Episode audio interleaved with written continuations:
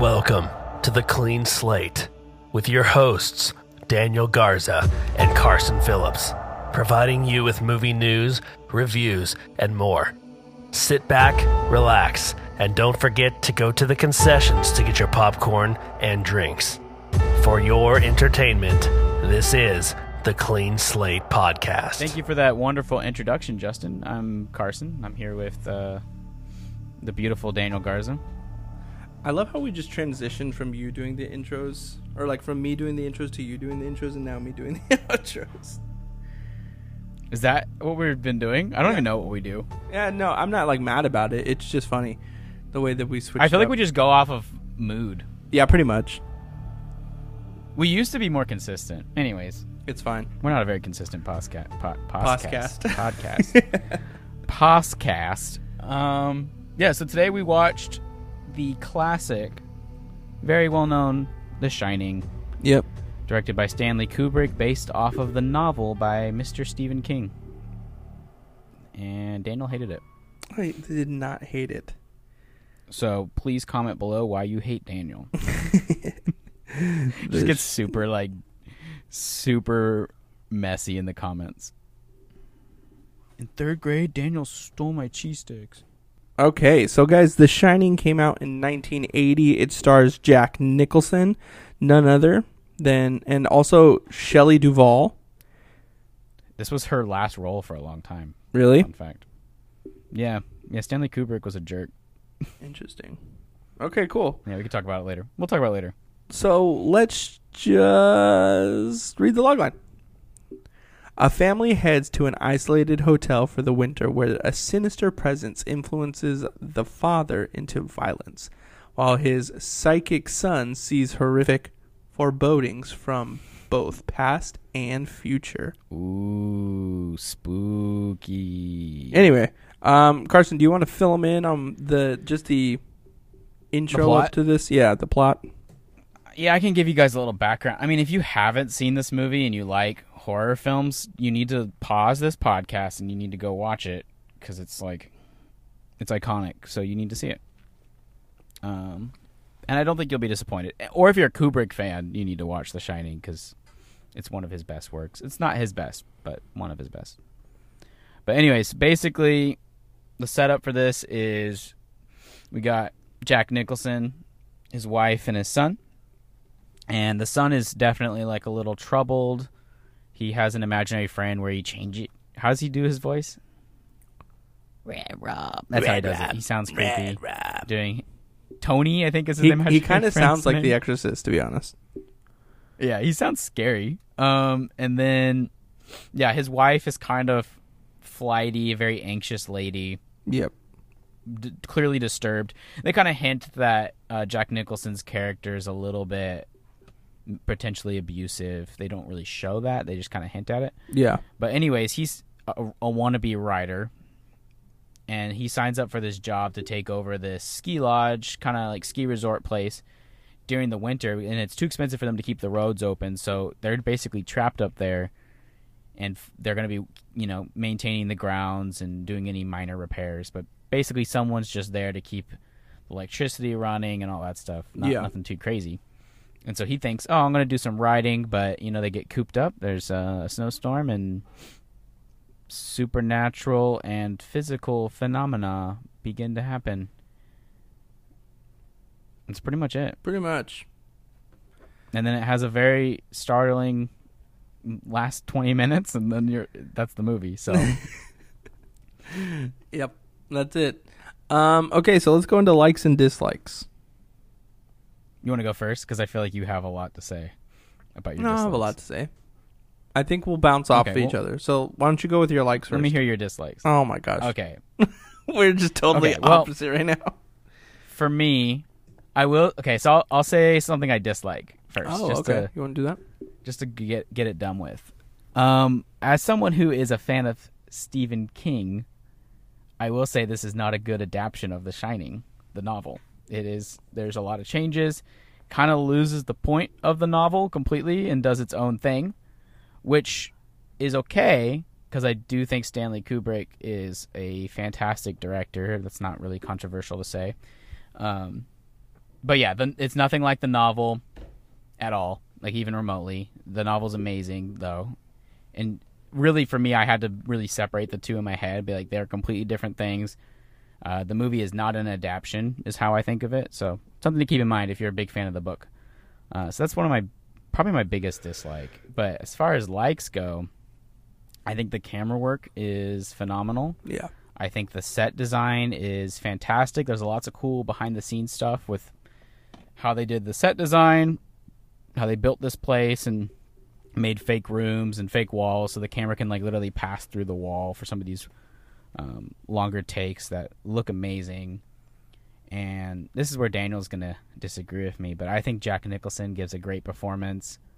Um, I've also seen some people that didn't like Shelley Duvall's performance, but I actually think it works. Yeah. Um, I actually like her performance I- better than Jack Nicholson's.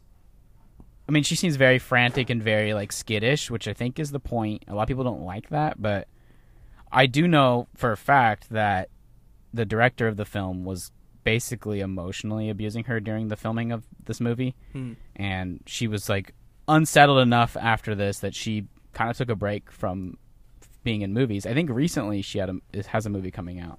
Oh wow. Um, but yeah, so that's kind of a kind of an interesting side part. There is, you know, Stanley Kubrick, legend, but also jerk. So that's something to keep in mind. right. Um, I know. Well, you know the scene where she's being like chased up the stairs. Yeah. And he's like has the bat. They, yeah, there was like a hundred and something takes for that one scene, oh my god. just because he didn't think she was freaking out enough. Um, was it worth it? Uh, probably not, because I feel like they probably got it on the first take, because that's usually the case. Yeah. but uh, yeah, so there's a lot of stuff like that that went on behind the scenes. But yeah, I love this movie. I think it's scary. It's definitely iconic. It's been referenced a lot. I just if you've seen the new Cars TV show on Disney Plus, they literally reference The Shining in it, which is weird, but yeah. What about you, Daniel? Um, okay. So with my likes, I'll start there.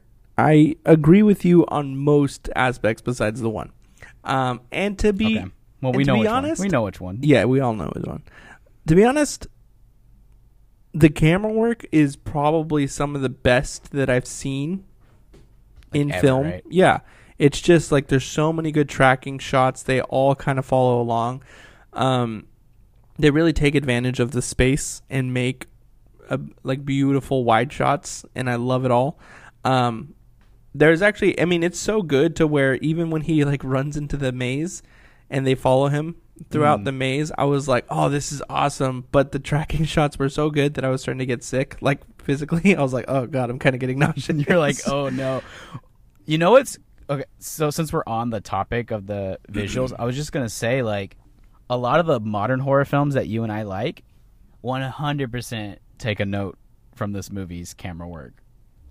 yeah, Like like I was just thinking of like Hereditary. So in this they Mhm. have like the model of the maze, and then you see inside the maze. Hereditary Yeah. does something similar with the house. Like it's straight Yeah. the same. It's like taken from this.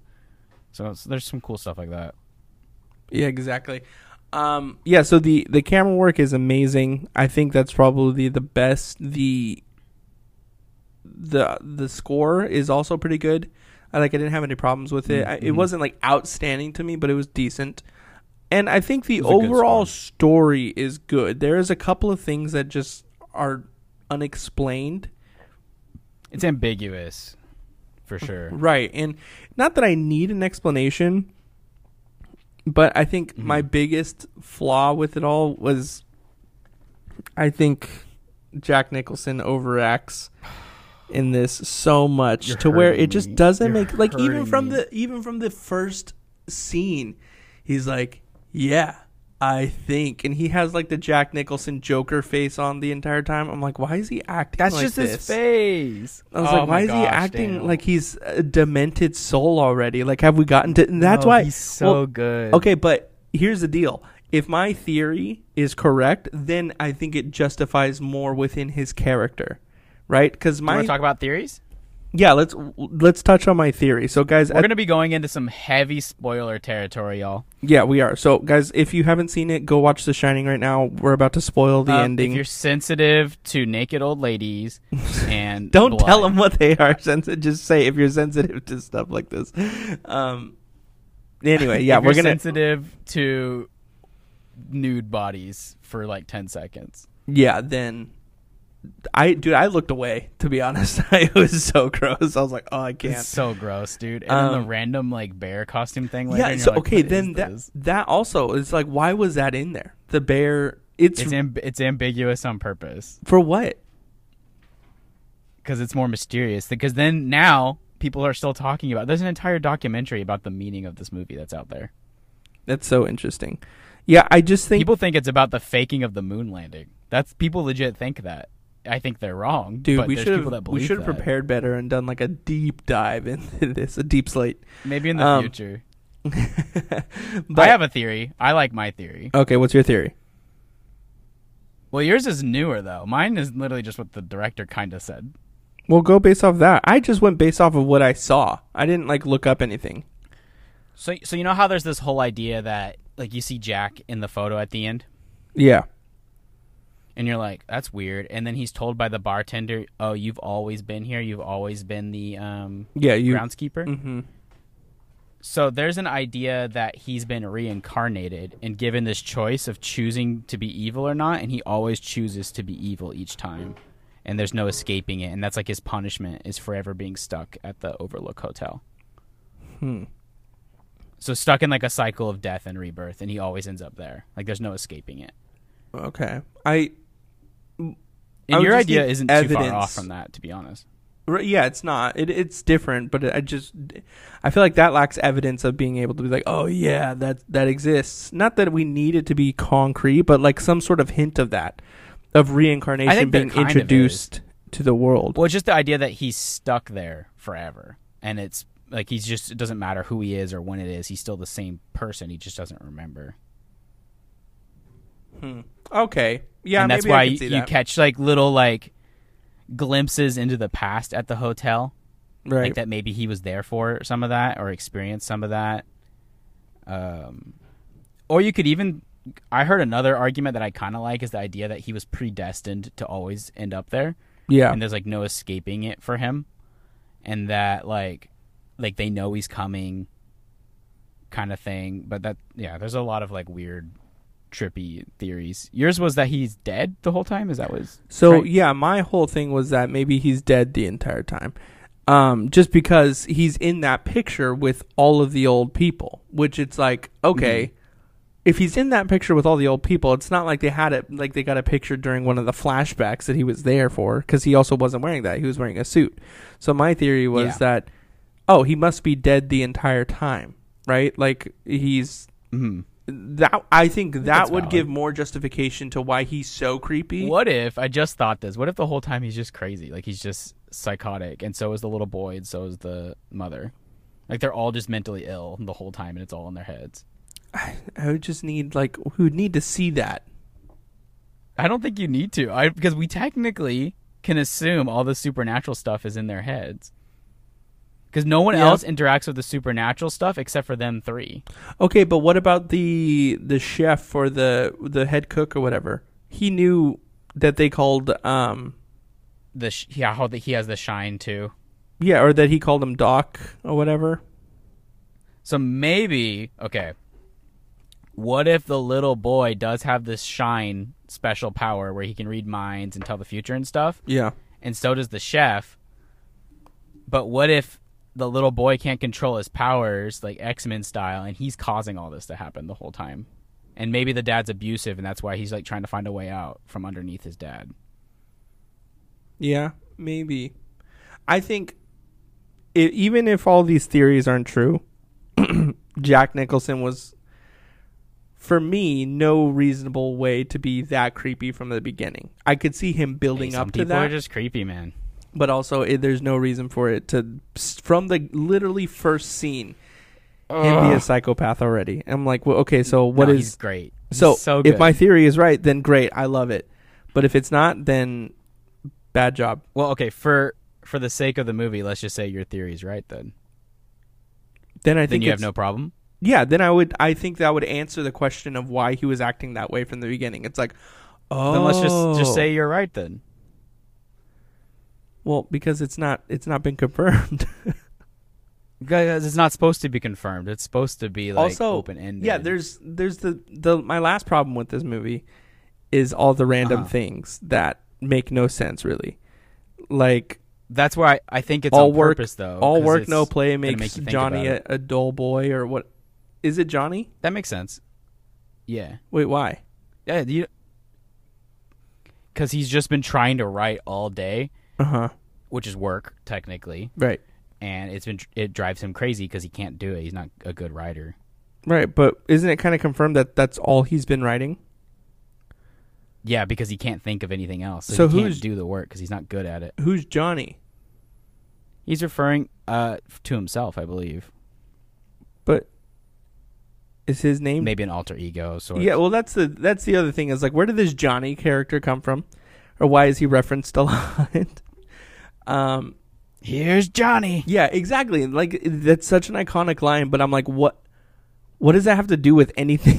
He's just naming something. Maybe that's like his version of Tony. That's his imaginary friend.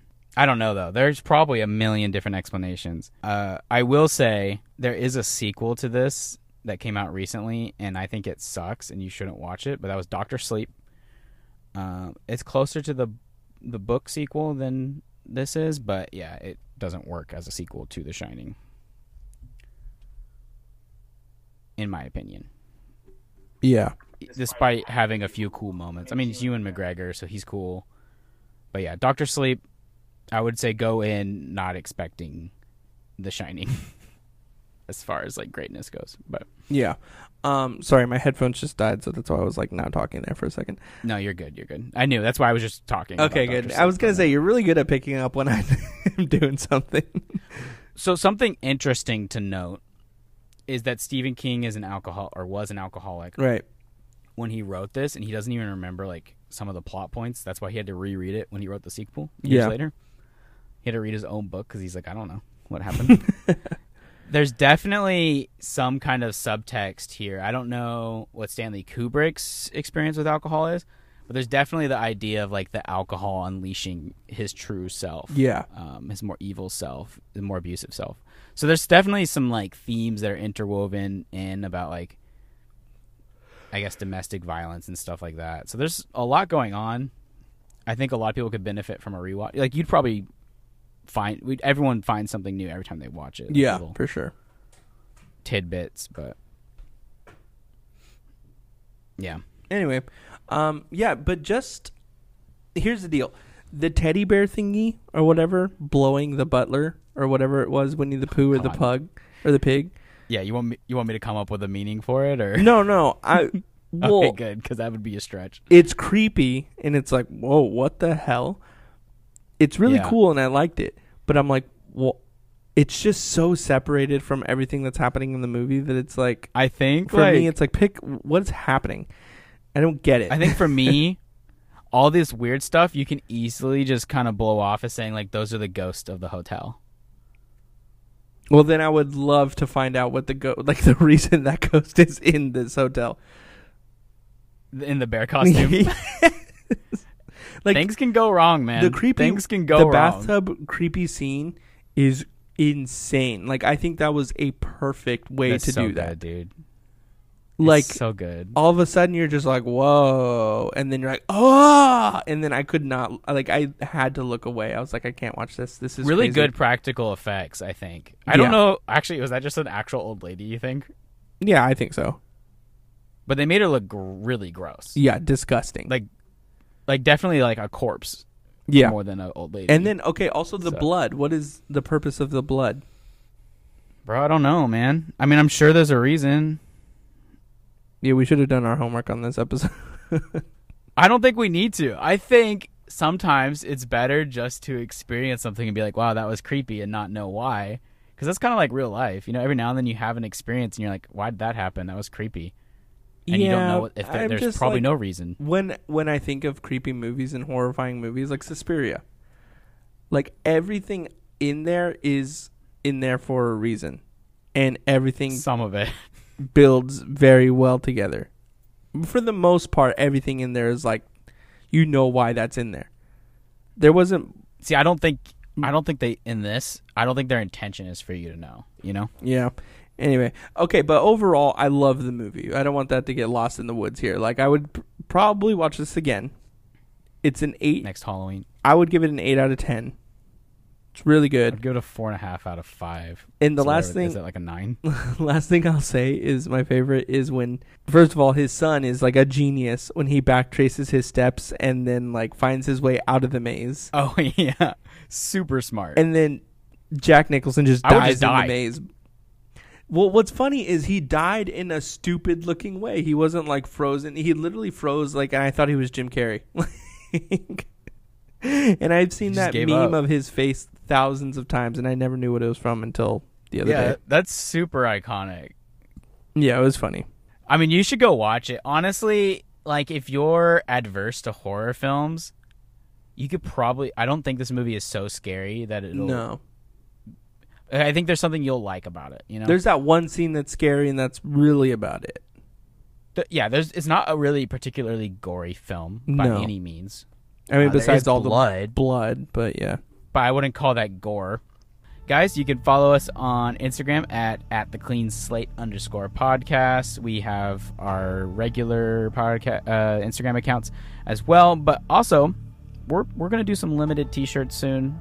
Uh, we just need a head count. Let us know. Message us, DM us, whatever. Call us. Let us know your size if you're interested. We're gonna try to make something really cool for the Halloween marathon. And yeah, we have what one more episode left of our 80s series, and then we'll be jumping into the 90s. Yes, sir. So get ready, get excited. Next week we will be covering Blow Out, starring John Travolta, and Outsiders. the other one, oh, Outsiders. So give those a watch, and yeah, we'll see you guys next week. That's a clean slate.